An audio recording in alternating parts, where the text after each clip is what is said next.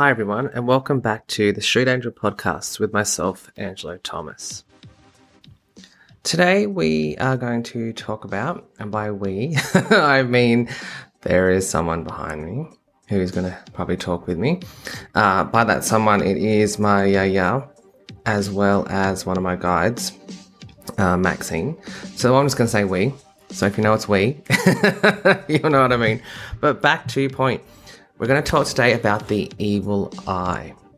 Uh, you know, when I was thinking about what to say about this, I thought to myself, first of all, I'm going to keep this one really simple and probably a shorter episode than usual. Um, the last few episodes, I've started to make them a bit longer, but this one, let's try and keep it short and sweet. So that way you guys out there can, you know, do your own research and maybe it's just some thought provoking points that we put out instead today. So, the evil eye, back to point, when I was researching it, I, um, I didn't realize that nearly 40% of the world's population believes in the evil eye or some derivative of said force. Uh, it's something that, you know, I through my lifetime, I have come across many people who believe it as in something that can be either said curse or an actual malevolent force and energy in its own right. But today we're going to talk about the curse, and today we're probably going to just focus on the Greek variation, which is the mati. So mati in Greek means eye, matia is eyes, but um, it's when you hear a lot of Greek people actually say, oh, you know, she's got the mati or someone's got the mati.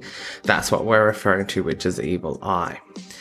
And in particular, I wanted to talk about the symbolism of said mati, which is that beautiful, almost like a Aegean blue with light blue eye, where you see a lot of people wearing it.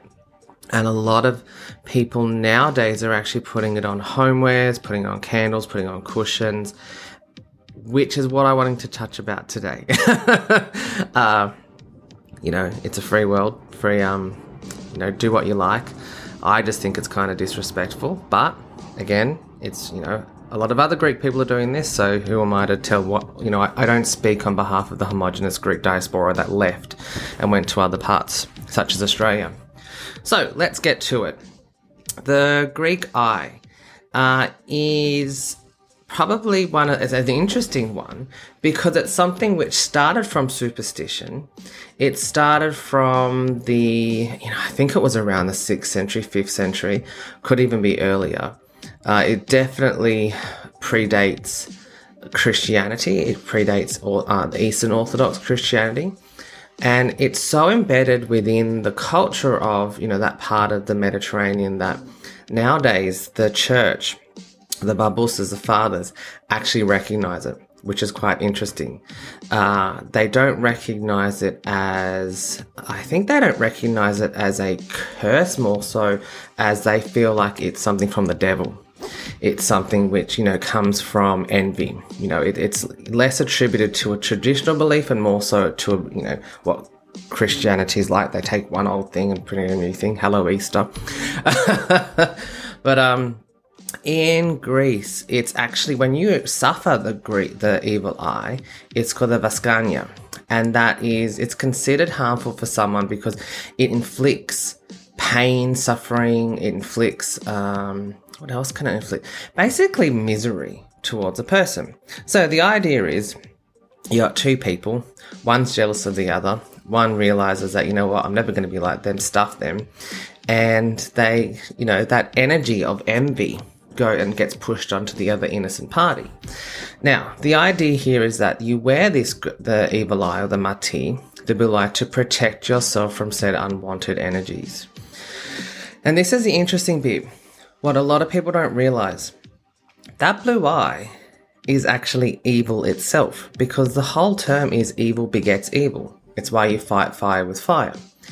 That is not a good symbol to be wearing willy nilly it's not a good symbol to just be, you know, popping on the back of your phone cover or to be pop. Like I've seen people now paint on their nails. I don't know where the explosion or why the explosion came out, but my yaya and guides did want me did want me to talk about it today, and say that you know with all symbols across the world, with all practices which have been around since antiquity, which have predated monotheistic religions such as Christianity, you know, just give them some thought. And while I'm not one of those people to advocate to do your own research, because there's a lot of crap out on the internet. Like when someone tells me they get all their news from YouTube, I'm like, hello. Um, it's not always right. Anyone can put up stuff on YouTube. I do. But just, you know, be a little bit more conscientious in, in where these symbols come from and, and be a bit more aware. So, back to the Greek eye. The I like like I love the color of the Greek um, mati. I love how you know you can wear it if uh, you don't want to wear the eye itself. You can sometimes wear a little blue. Sometimes like a blue rock or a blue stem, blue gem. That's why you see a lot of people pin them to babies.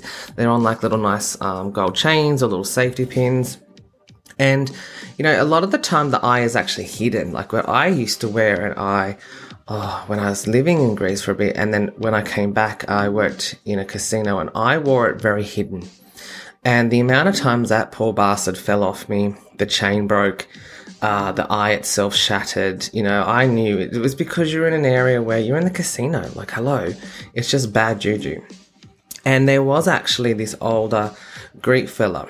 And, you know, once I was telling him about it, and he goes to me, Well, let's do the test.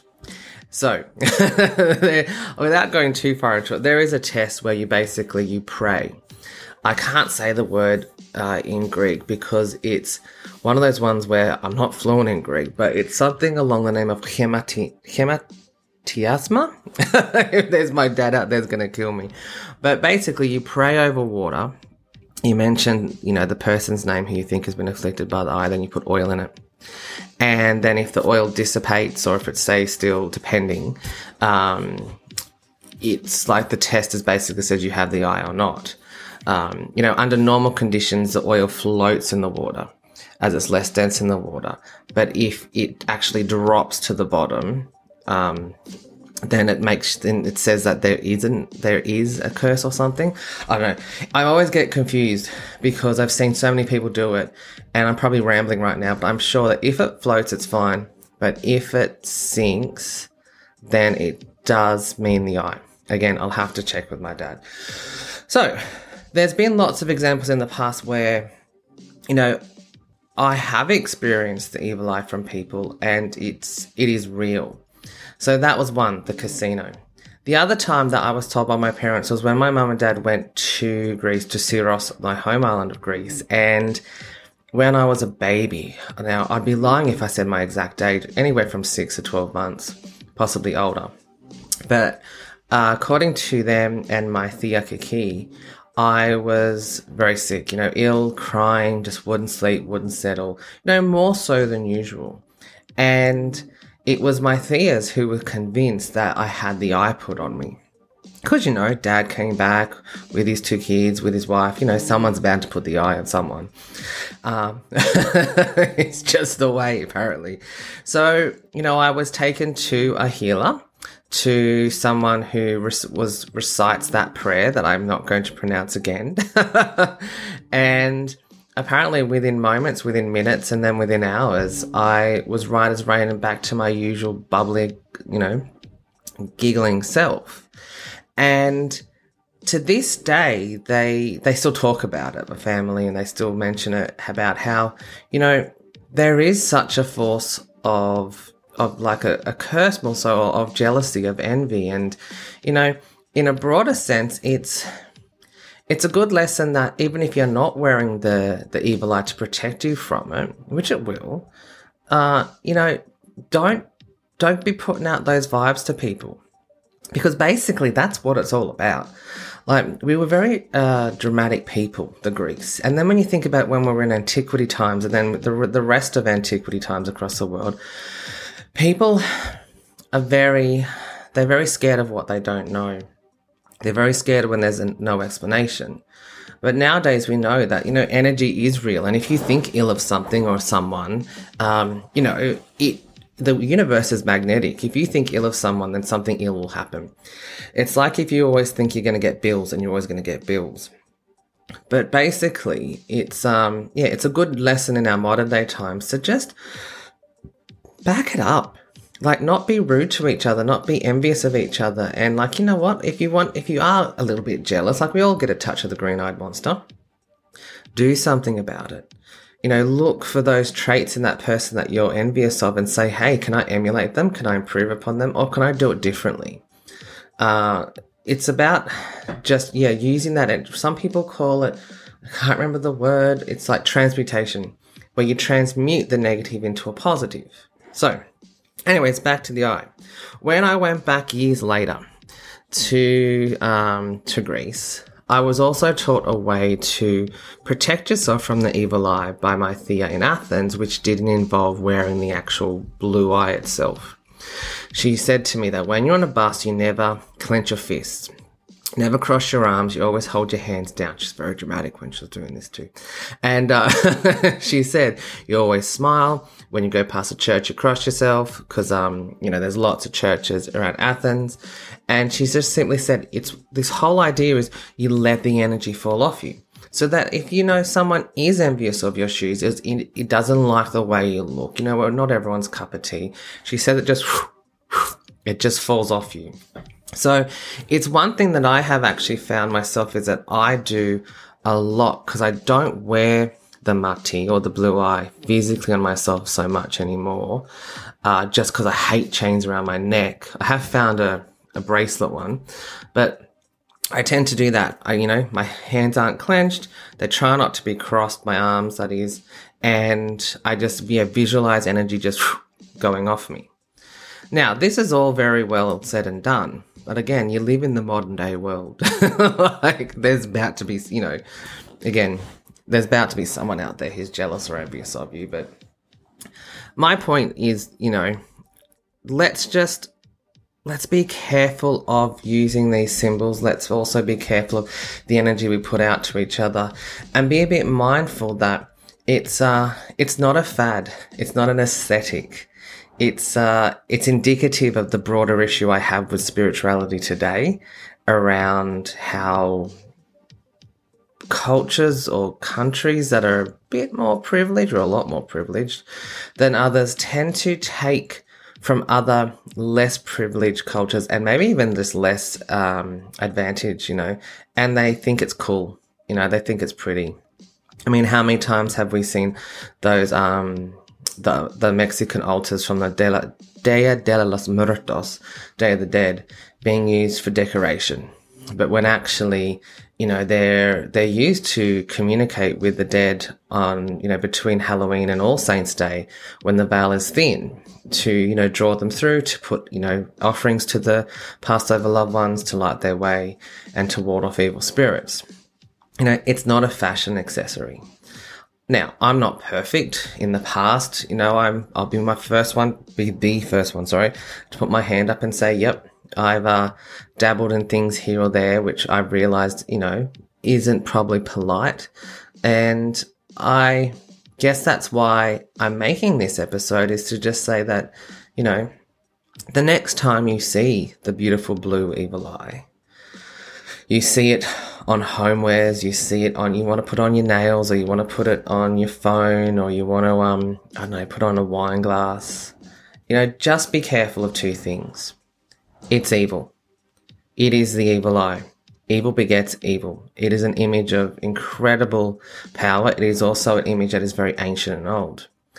Also, don't be a hypocrite you know, if you are going to have yourself covered in this eye, and some people, it's also very uh, fashionable at the moment to use the khamsa or the hand of Fatima, which is the hand with the eye in the middle. Um, you know, don't be a gossiping mole.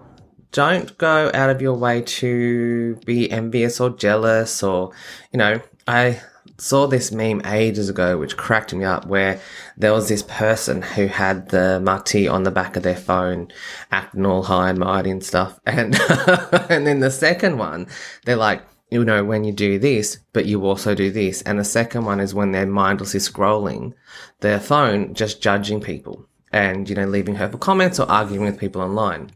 You know, you're wanting to protect yourself from envy and gossip and the curse of the evil eye, but you are doing it yourself. It's just not polite. It's bad juju. Really bad juju. So, back to so my yaya's just tapping me on the shoulder saying I'm talking too fast.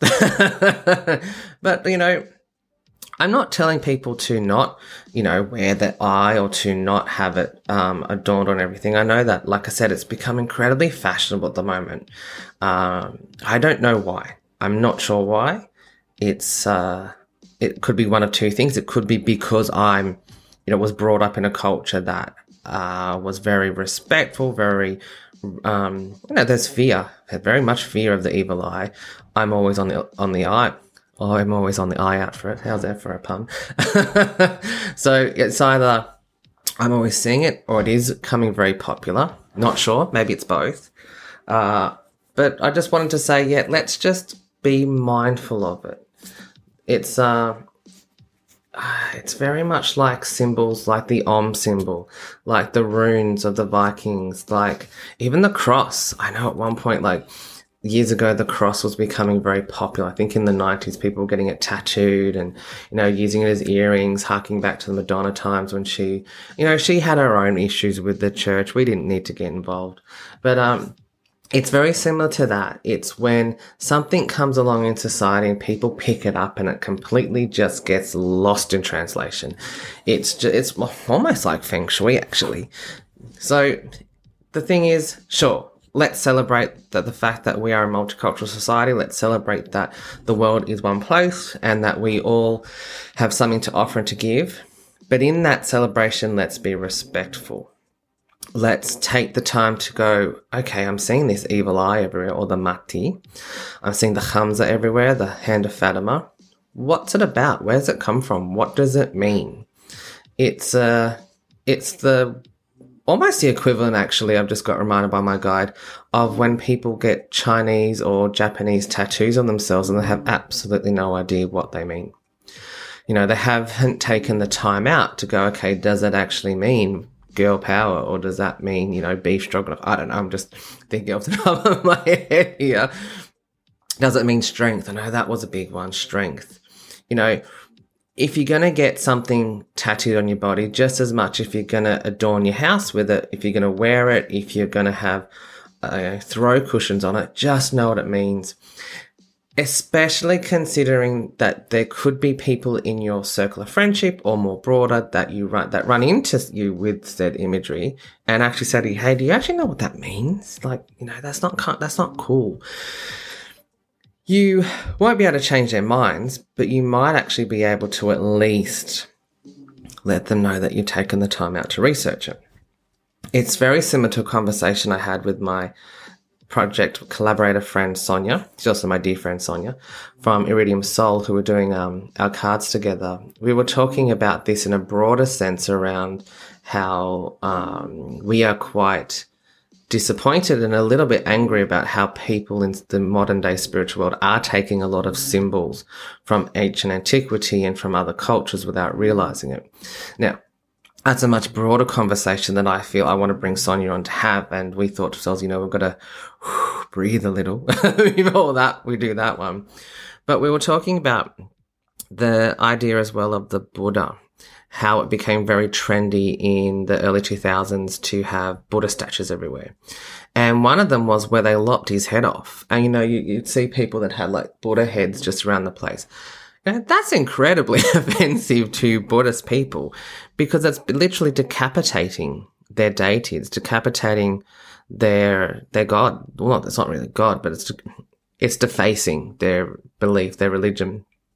Be the equivalent of someone put the head of Jesus or the head of uh, you know Kali just hanging around the place. It, it's not pretty.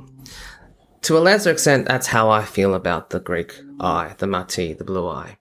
You know, I would love it if we went back to a time when it went, you know, the only places you could buy it, because in Greece, you pretty much can only buy it when you go to all the different churches and there's those beautiful stores where you buy the icons.